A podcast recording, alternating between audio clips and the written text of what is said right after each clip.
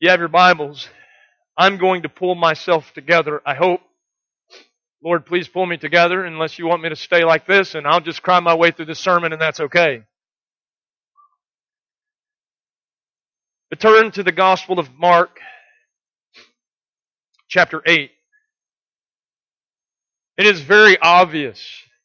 It is very obvious that we live in a day and in a time, and in an age, and in a culture where the gospel has become very self-centered, self-serving, even at times self-indulging. It's a message that man has made up uh, that suits man. And I want us to see today that it is not the gospel that Jesus preached that is self-centered. It is not the gospel that the apostles preached, that the early church leaders preached. It's not the gospel that we at Key Life Fellowship preach and believe. We're going to see today that there was a time where Jesus canceled the self-centered gospel. And that's what we're going to talk about today. The day that Jesus canceled the self-centered gospel. We know that Paul says in Romans chapter 1 that this gospel is the gospel of God. It is the gospel that brings men, sinners, unto God for redemption. It is the gospel that changes their life for the glory of God. It is the gospel that allows God to have man restored until their, unto their original intent, and that is to fellowship intimately in worship with Him. It is the gospel of God. And as we look at this glorious gospel today from the words of Jesus Christ, I want to remind you of something that John MacArthur said. He said this, he said, many people want a no-cost discipleship, but Christ offers no such option. He offers no such option. And we're going to see that today that a no cost discipleship is not discipleship at all. Many people think that the gospel is for them. That's half true. That's half true. But I want you to understand this. A half truth is always a whole lie. It is always a whole lie. Though you benefit from the gospel, forgiveness of sin, and eternal life, and all the things that we are blessed with by His grace, I assure you of this one thing. It is the gospel of God. It will always be the gospel of God, and it is for His glory alone. So as we look at Jesus' words, eh, I think it appropriate that we go to the gospel and to see what did Jesus say in preaching the gospel, the good news, the euangelion in the Greek, if you would. That glorious message of hope. How did Jesus preach this message? Mark chapter 8, we're going to read through this text. And then we will, as we always do, break it down verse by verse, segment by segment. Verse 8, prior to where we will start today, or chapter 8, excuse me, prior to verse 34 where we will start today, we see that Peter, just after he confesses that Christ is the Son of the living God, as we looked at last week, and the greatest question ever, who do you say I am? And Peter said, You're the Christ, the Son of the living God. Of course, we looked last week at another account of the same story. But I want you to see the details how they play out here in, in verse 31, right after that. It says that Jesus began to teach he began to teach them that the Son of Man had to suffer many things and to be rejected by the elders, the chief priests, the teachers of the law, and he had to be killed. But he made them a promise that after three days he would rise again. And immediately Peter in his self, his selfishness, his pride, and in his flesh, attempted to rebuke the Lord. I would encourage you not to do that. If you ever feel led to rebuke the Lord, let me tell you, just go ahead and stop. It's not going to work well for you. In fact, it didn't work well for Peter. Peter, who was just on the mountaintop for getting the answer right, rebukes Jesus and what Jesus said had to happen to accomplish the will of God. Peter says, no, you're not doing that. And he rebuked Jesus and Jesus said, get behind me, Satan. Man, can you imagine what happened to Peter? Boy, self just deflated, didn't it? And Jesus goes on to say this in verse 34 of that same chapter, if you follow along, just as it is written. It says in verse 34, then he called the crowd to him along with his disciples. He called everybody else. He said, I want everyone to hear this. Not just those closest to me, not just my followers. I want everyone to hear this. And he said, if anyone would come after me, he must deny himself and take up his cross and follow me. For whoever wants to save his life will lose it. But whoever loses his life for me and for the gospel will save it. Verse 36, he says, What good is it for a man to gain the whole world? All of the successes of the world, all of the money of the world, all of the fortune and all of the fame. He said, What good is it? He gains it all, yet forfeit his soul. Or what can a man give in exchange for his soul? What's the price? How much can you be bought out for? If anyone is ashamed of me and my words in this adulterous and sinful generation, pay attention to what the Lord said here. The Son of Man. He grabs that Old Testament term that we will see later in Daniel that makes so much sense in this instance. The Son of Man will be ashamed of him when he comes in the Father's glory with the holy angels. I want us to look at this text today and I want us to break it down so that we can see that Jesus' gospel was a gospel that includes evidence of true faith. It includes evidence of true faith. Let me just make this clear so that everyone will know this before we get started. Jesus is not saying that if you do these things, you will be saved. He's saying this, if you are saved, you will do these things. This will be a part of the life of every true believer, everyone who has truly trusted by faith in Jesus Christ. And he starts with this. Uh, one of the things that we don't even like to hear, especially in today's modern church here in, in the good old US of A. He says the first element of the true gospel as he preaches this, that the true recipient of the gospel will have a life, a life of faith that is evidenced by, number one, you're taking notes. Self denial. He goes on to say, number two, it will also be a life of suffering. Number three, a life of service. Number four, a life of sacrifice. Number five, a life of submission. And we'll close this morning with the promise of salvation for those who are truly saved through the true, true gospel of Jesus Christ. Let's look at self denial as we begin this journey. The first part of chapter 8 verse 34, he says this, Then he called the crowd to him along with the disciples and he said, If anyone, put your name in there, if Kirk would come after Jesus, he must, he must if I am truly a follower of Jesus, I must. He's going to speak three imperatives in a row. And let me just tell you this. The imperative mood in the Greek is something that you need to pay attention to, especially when Jesus is speaking it. He is saying, I am commanding my followers to hear this. This is not optional. This is not something you can decide to do or, or maybe not decide to do it. He says, if anyone would come after me, he must first, he says, first imperative, deny himself. Deny himself. Because true faith is this. True faith is denial of self, and it's denial of self in repentance in two forms. Number one, you repent of yourself and your rights and own, your own lordship over your life. You repent of your control that you once had and you surrender to the sovereign control of God. It is repenting and denying of yourself and turning to faith in Jesus Christ and Jesus Christ alone as your only hope. Oh, remember before you were a believer, you thought you had things figured out only to encounter Jesus and to realize you had nothing figured out.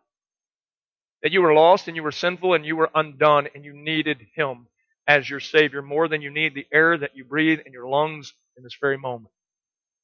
We see he, Jesus, preached a gospel of self-denial that starts with self-repentance, turning from you and your kingdom, your goals and your dreams and your desires, and turning to him and to his will for your life.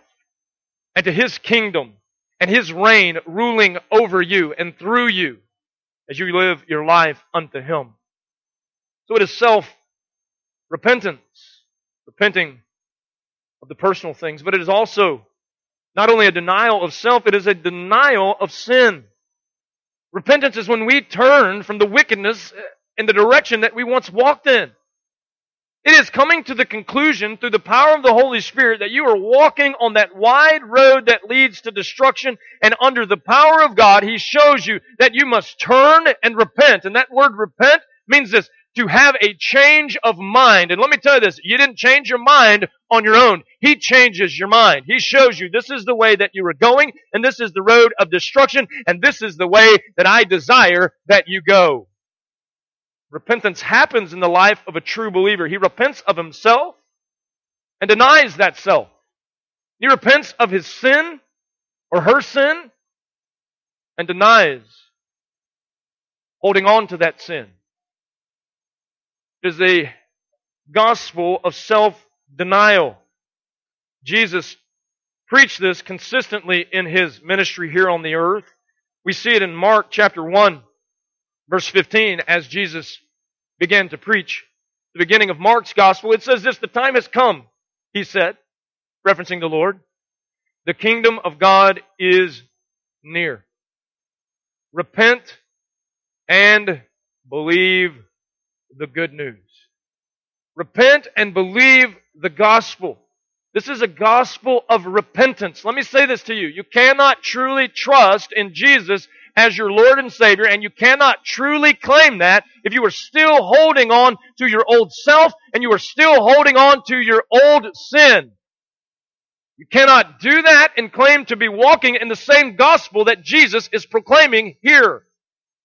And I don't know about you, but when I want to find out the truth, I go to Christ.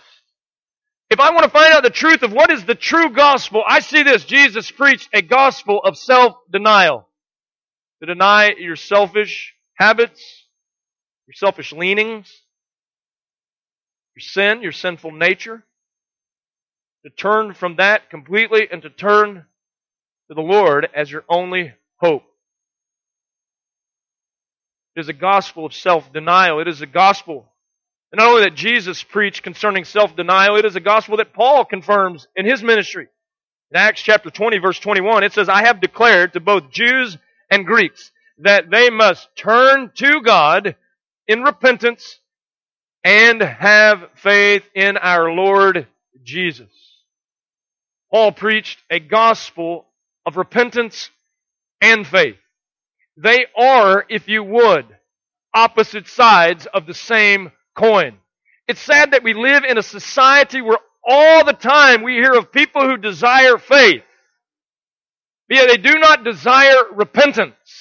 Can I tell you this? You will not desire repentance until God changes your heart. And when He changes your heart, He makes you His own. And a true believer will follow the gospel of repentance. It is self-denial. It is not up for discussion. Why? Because any discussion that could have came about, we just closed it down with the words of Jesus. If anyone shall come after me, let him deny himself.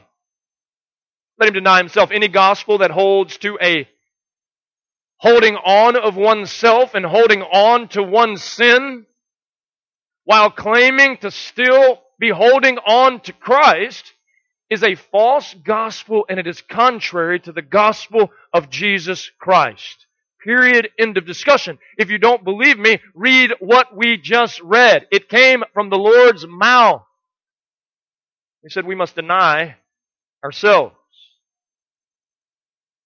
Why? Because wide is the road that leads to destruction. Narrow is the road lead, that leads to life, and few will find it. Why do few find it? Because few deny themselves. We see that the gospel that Jesus preached is a gospel of self-denial.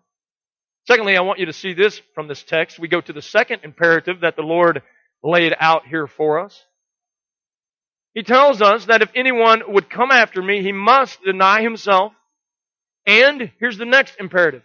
Take up his cross. Oh, the American church hates this next point But please listen to me. I didn't make these things up. Notice we are not reading from the Gospel of Kirk Hall about what Kirk Hall thinks. We're reading from the Gospel of Mark, who is giving an accurate, inerrant, infallible account of what Jesus Christ preached while he was here in the flesh. And he says this, he says in the next imperative that the true gospel is a gospel of suffering. Taking up your cross. What, what does that mean? Well, would Jesus use that term directly following, telling his followers that he was going to die on a cross. It was in their day the most brutal form of agony and suffering. When he said the word cross, they identified with it, just as you would identify in your time with the electric chair or the lethal injection. You would identify that as an instrument of death. And he tells his disciples, if you are truly my follower, you must deny yourself in repentance and turn to God in repentance and turn to faith in Jesus Christ and that alone. And then you also must be willing to suffer. To take up your cross. Take up your cross. Willing to suffer in agony in the midst of trials, tribulations in this earth. Can, can I help each of you this morning? Did you know this? Contrary to our charismatics friends' false doctrine, God does not promise believers a peachy life here on this earth. In fact, Jesus himself said, in this life will be all kinds of struggle, all kinds of trials. Here, Jesus, reiterating the truth of the gospel, says that the gospel is a gospel of suffering. One who truly knows Jesus Christ will be willing to take up their cross in suffering. The apostle Paul, as recorded in Acts chapter 20, verse 22, in the same sermon that we saw in verse 21 a moment ago, he says this, And now, compelled by the Spirit, verse 22, I am going to Jerusalem, not knowing what will happen to me there. Could it be death? Could it be suffering? Could it be pain? He didn't know. He was trusting in a sovereign God. He says in verse 23, I only know that in every city the Holy Spirit warns me that prison and hardships are facing me. He said, everywhere I go. It didn't sound like Paul was living his best life now, did it? It sounded like Paul knew everywhere that he went, he was going to face some type of suffering and potentially death. He said, I don't know what's going to happen. But I love his attitude. Why? It's the attitude of Christ.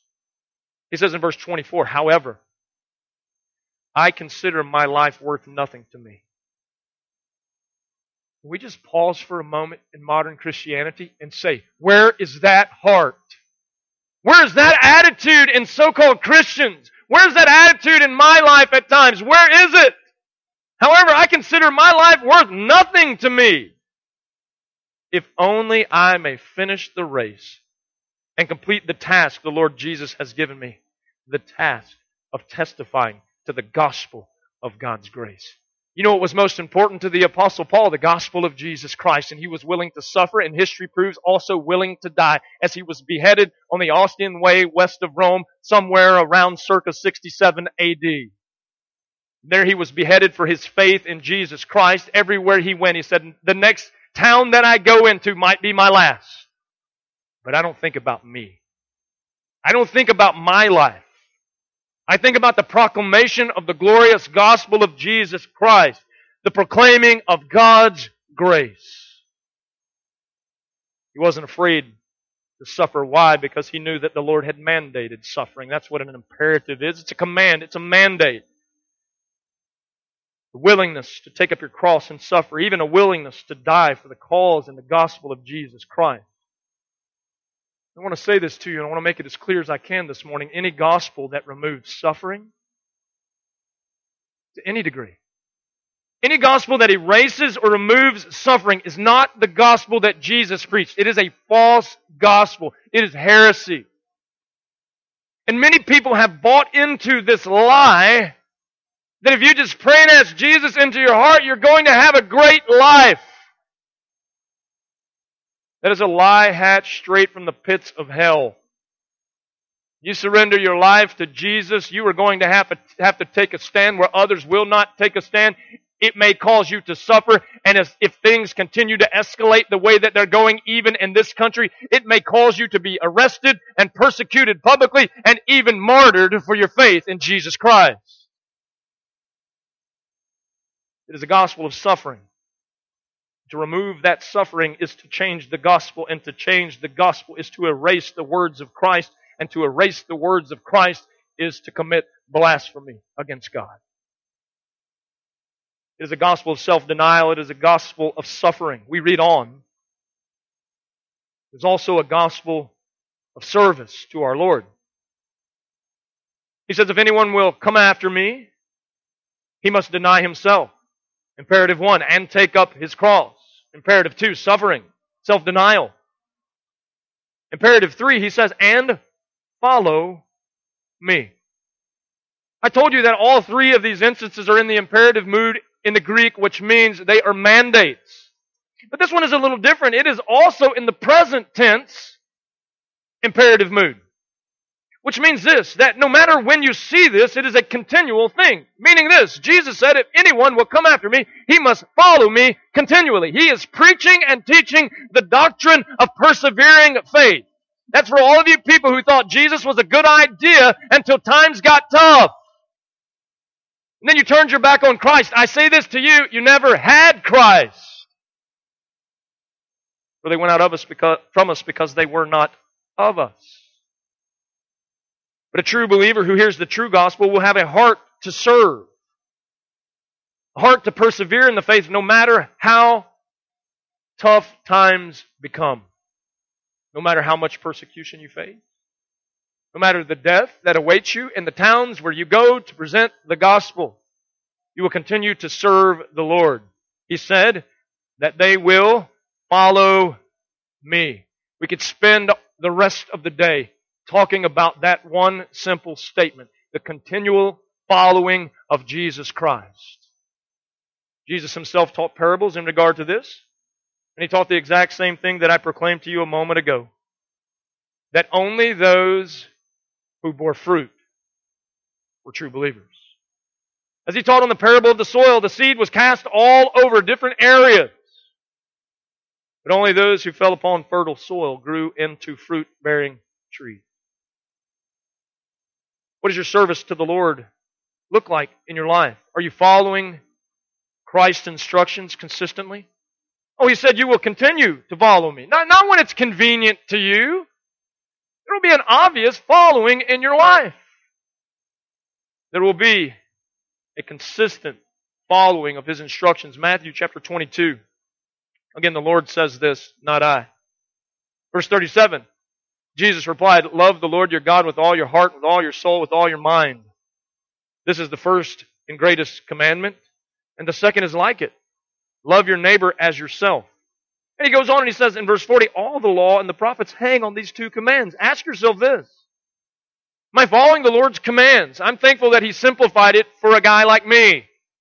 Love the Lord your God with all your heart, soul, mind, and strength. Love your neighbor as yourself. That's service unto God. Let me tell you this. Please listen to me. The songs we sang a moment ago, they were adoration and they were worship to a degree.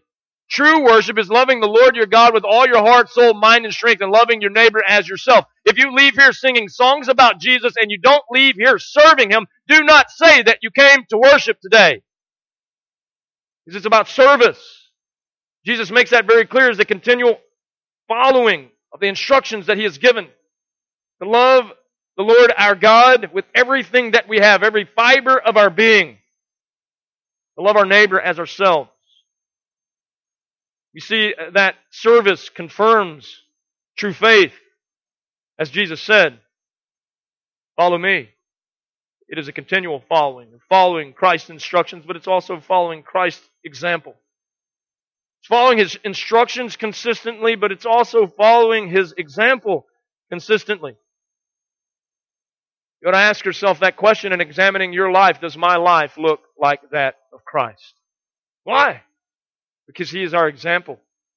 And if your life doesn't look like Christ, don't do what the liberals do. And say, well, nobody's perfect. He is. And he's called you to perfection in him. And so to accept anything less than that is to not have your bar raised high enough. Will you ever obtain perfection on this earth? No, because your flesh wages war against you.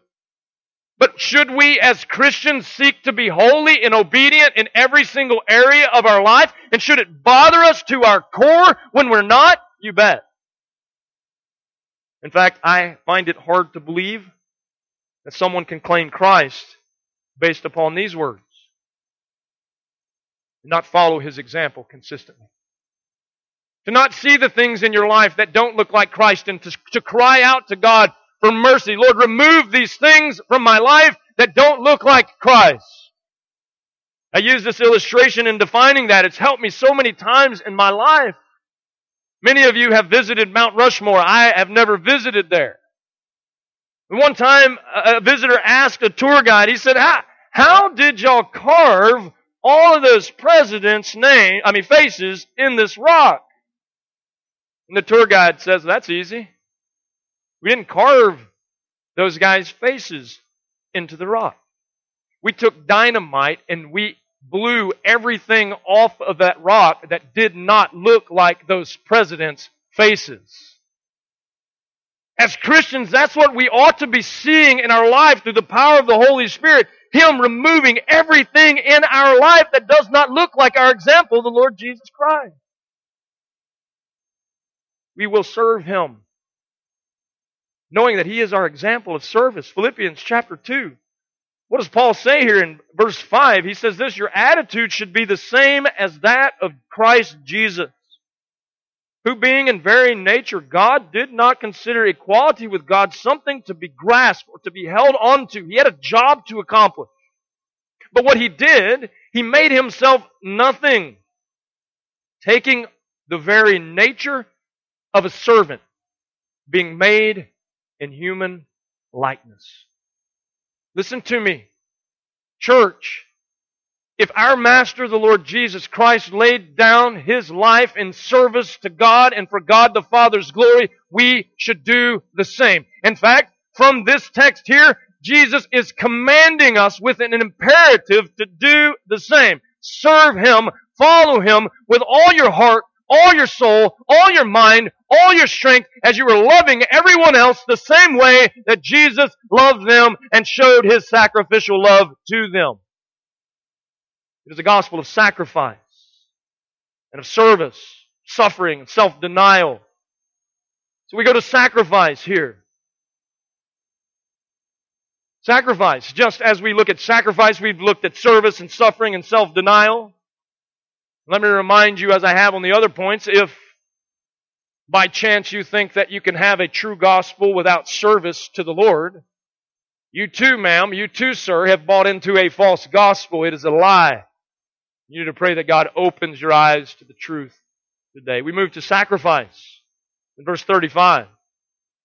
Verse 35 says this, For whoever wants to save his life will lose it. But whoever loses his life for me and for the gospel will save it. What a paradox. You want to keep it? Lose it. You want it?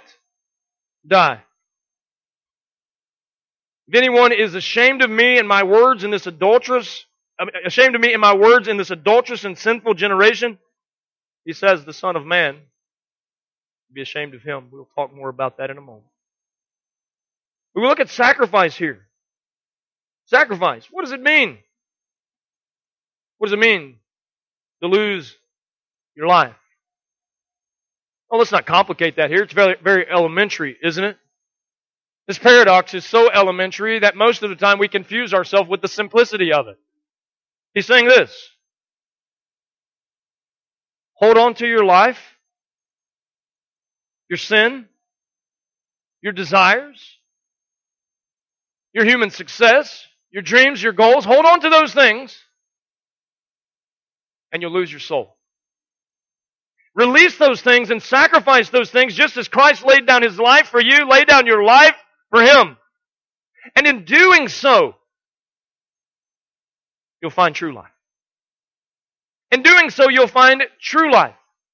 It's the gospel and everything that Jesus preached. It is sacrificing your life for Christ, just as he sacrificed his life for you. Mark In the same gospel in chapter 10, verse 32, the Lord says this, excuse me, 29. He says, I tell you the truth. The truth. When you see Jesus say, I tell you the truth, pay attention to that. I tell you the truth, Jesus replied. No one who has left home or brothers or sisters or mother or father or children or fields for me and the gospel will fail to receive a hundred times as much in this present age homes, brothers, sisters, mothers, children, and fields, and with them persecution. What an honor it is to suffer for the Lord. He said, You're going to have all of these things. I'm going to give you a new family. That family will be the church. You will have those things in abundance. But you also have persecutions, and I can't think of a greater thing than to suffer persecution for the one who was persecuted to death for me. And he said, In the age to come, eternal life. He's saying that the Lord sees that you have sacrificed these things. They have not gone unnoticed. In fact, He's called you to sacrifice everything for Him. He says, I'm going to take care of you. I'll bless you in this lifetime in ways you can't imagine. But I'm also going to bless you with eternal life because of the sacrifices that you have made through faith in me. Just as Jesus sacrificed himself to redeem you. You're a model of that sacrifice and laying your life down for my glory as well. He says in verse 31, but many who are first will be what? Last. And the last first. All of you in this lifetime who are spending all of your money, time, and effort to try to get ahead, let me just tell you this. I'm going to help, help you out. I'm going to make it free and I'm going to make it quick. You're wasting your entire life. What profits a man if he gains the whole world, yet loses his soul. The true gospel is a gospel of sacrifice, sacrificing your life for Christ, sacrificing this world for eternal life. Oh, the true believers will do that, I assure you. Jesus, again, is not preaching work salvation here. It's contrary to everything that he preached. He can't be. But he is preaching a salvation that works. He is saying your true faith upon hearing the true gospel will lead you to true sacrifice for the glory of God.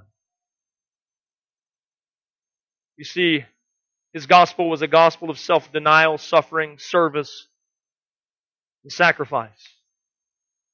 John Calvin said it like this. He said, I gave up all for Christ. And what have I found? Everything in Christ. I've given up all for Christ, and what have I found? The world would say you're crazy to give up everything for Christ. He says, but in Christ, everything is found. How many of you here today as believers are thankful that though you've given up much for Christ, you have found everything in Christ? I'll say this to you, any gospel that dare remove self-sacrifice is not the gospel that Jesus preached. It's another gospel. It's a false gospel. Again, it is heresy. We are reading word for word the gospel that Jesus Christ preached. It is a gospel of self-denial, suffering, service, sacrifice. And then we see this, it is a gospel of submission. A gospel of submission. Verse 38. If anyone is ashamed of me and my words in this adulterous and sinful generation, the Son of Man will be ashamed of him we're going to talk about when that occurs in a moment. But he's making this very clear that if you are ashamed to submit to Jesus Christ in this lifetime, you're ashamed to proclaim his gospel. You're ashamed to proclaim his glorious salvation, his grace, his mercy, his cross, his suffering, the fact that he is Lord of all and King of kings. If you are ashamed of that to anyone and anyone who is ashamed, what does the Lord say? Not Kirk. He said, I will be ashamed of you before my Father in heaven. Submission to Christ is a part of the gospel. It is not you coming down the aisle praying a prayer and asking Jesus into your heart and living any way that you want to live thinking that you're okay. That is not the gospel that Jesus preached. He says the gospel that I am preaching is a gospel that submits to the authority of God for the rest of your days and for all eternity. You will not be ashamed of Jesus Christ and His gospel. In fact, Paul said, I am not ashamed of the gospel. Why? Because it's the power of God unto salvation for all who believe. Well, I don't share my faith because I don't want to offend people. No, you don't share your faith because you're ashamed of the gospel of Jesus Christ. You don't share your faith because you have a hollow claim to Jesus. That's not an authentic claim at all. Because if you're truly born again, you will submit to Him even in the midst of the flame. You will proclaim the gospel of Jesus Christ. Oh, but I don't want to offend my neighbor. Oh, but you really don't care if your neighbor spends an eternity in hell. How can it be? You really don't care that your neighbor doesn't hear about the glorious grace and the glorious power of your Savior, the Lord Jesus Christ. I don't say these things to guilt you. I say these things to wake you up this morning. How can it be that you live your life in contradiction to Jesus Christ when He said, don't be ashamed of me. Proclaim the gospel. Submit your life to the gospel. That's what we see everyone of the faith doing. Why are we excused in 2021? We're not. We've been lulled asleep by the lies of the enemy into believing a false gospel that is no biblical gospel at all. Oh, but preacher, I believe that Jesus can be Savior and then later be Lord. Absolutely, positively false. Absolutely, positively false. The problem with that doctrine is people will just settle for a Savior. And they will never have a Lord. And Jesus Christ is both Savior and Lord. If He is just Savior, again, have truth. But He is Savior and He is Lord. When Thomas encountered Jesus after the cross and he put his hands in his nail scars and he put his hand in his side, Thomas knew it was Christ. And what did he say? My Lord and my God. Jesus can't just be this fluffy fairy tale that gets you to heaven. removes his deity. That removes his authority. We see he preached the gospel of submission to Jesus Christ as Lord and Savior. That will be accompanied with an unashamed allegiance. An unashamed allegiance. Guess what? You might lose family members because they won't talk to you. You will lose friends. You could face persecution, you could face suffering, and you could lose your life.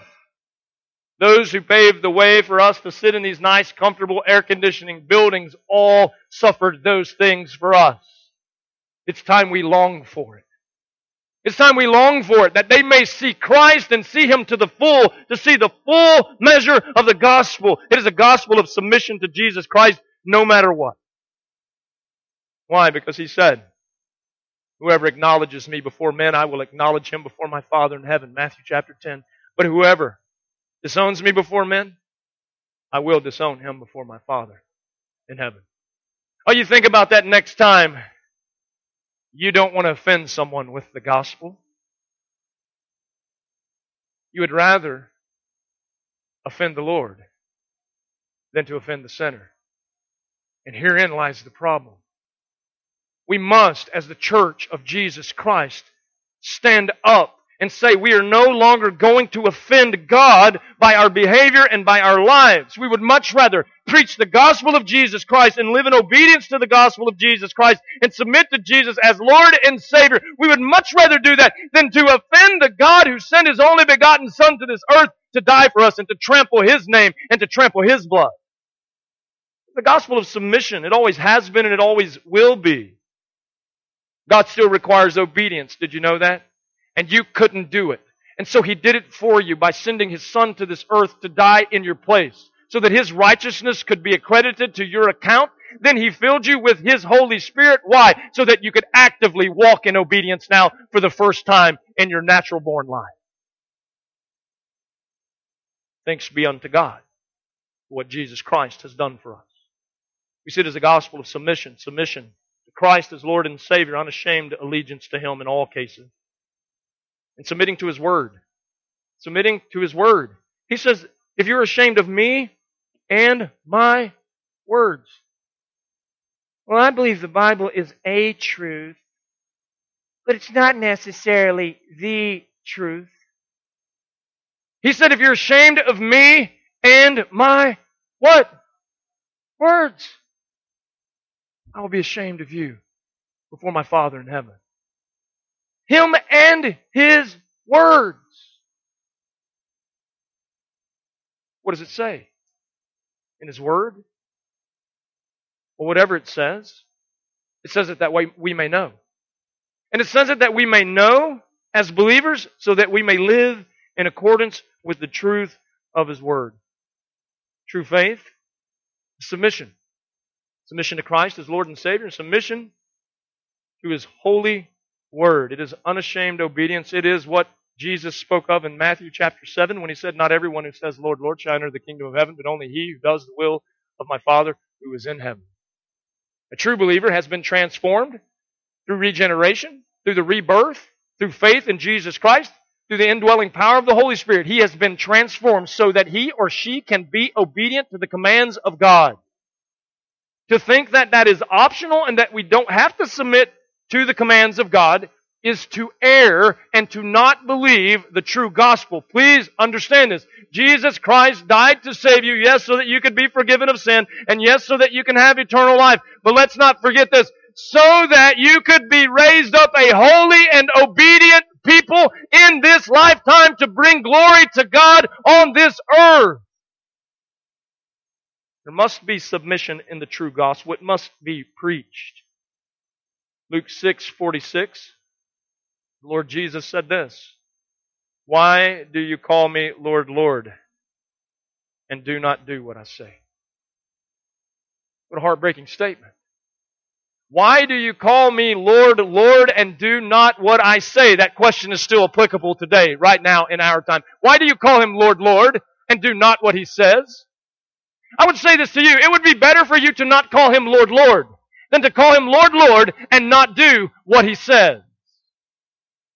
Because in calling him Lord, Lord, and then doing whatever in the world that you want to do, is to cause others to believe that they too can buy into a cheap, non-biblical, heresy kind of gospel. That is not the gospel of Jesus at all. Any gospel that removes surrender and submission to Jesus and to His Word is not the gospel of Jesus Christ not the gospel of Jesus Christ. I know what people say. Well, Pastor, are you upset about something? You sure are fired up this morning. I'm concerned about your very soul. Because there be, there will be many on the day of judgment, and we're about to see here at the end of this, there will be a day of judgment. There will be many on the day of judgment. Just as Jesus said, He said, Lord, Lord, no, you can't enter in because you didn't do the will of my Father. But didn't we do all these things? Yeah, but you didn't do them from a perspective of a changed heart and a changed life. Depart from me, He will say. I never knew you. My desire is this, that no one who ever sits under the sound of my voice will hear those dreadful words, depart from me, I never knew you, without me giving them the glorious gospel that will save them from never hearing those words. It's about submission. And then ultimately, the gospel. As Jesus concludes his discourse here for us today. He says, If anyone is ashamed of me and my words in this adulterous and sinful generation, the Son of Man will be ashamed of him when he comes in his Father's glory with the holy angels. He borrows a reference from Daniel. He's allowed to do that because he wrote Daniel 2. But he borrows a reference from Daniel chapter 7 verse 13 about the end. When the Lord will return with his holy angels and he will set the record straight. He will redeem saved man for all eternity and he will redeem the earth as a whole. He borrows this to let those who are unashamed know this that you can be saved from coming judgment.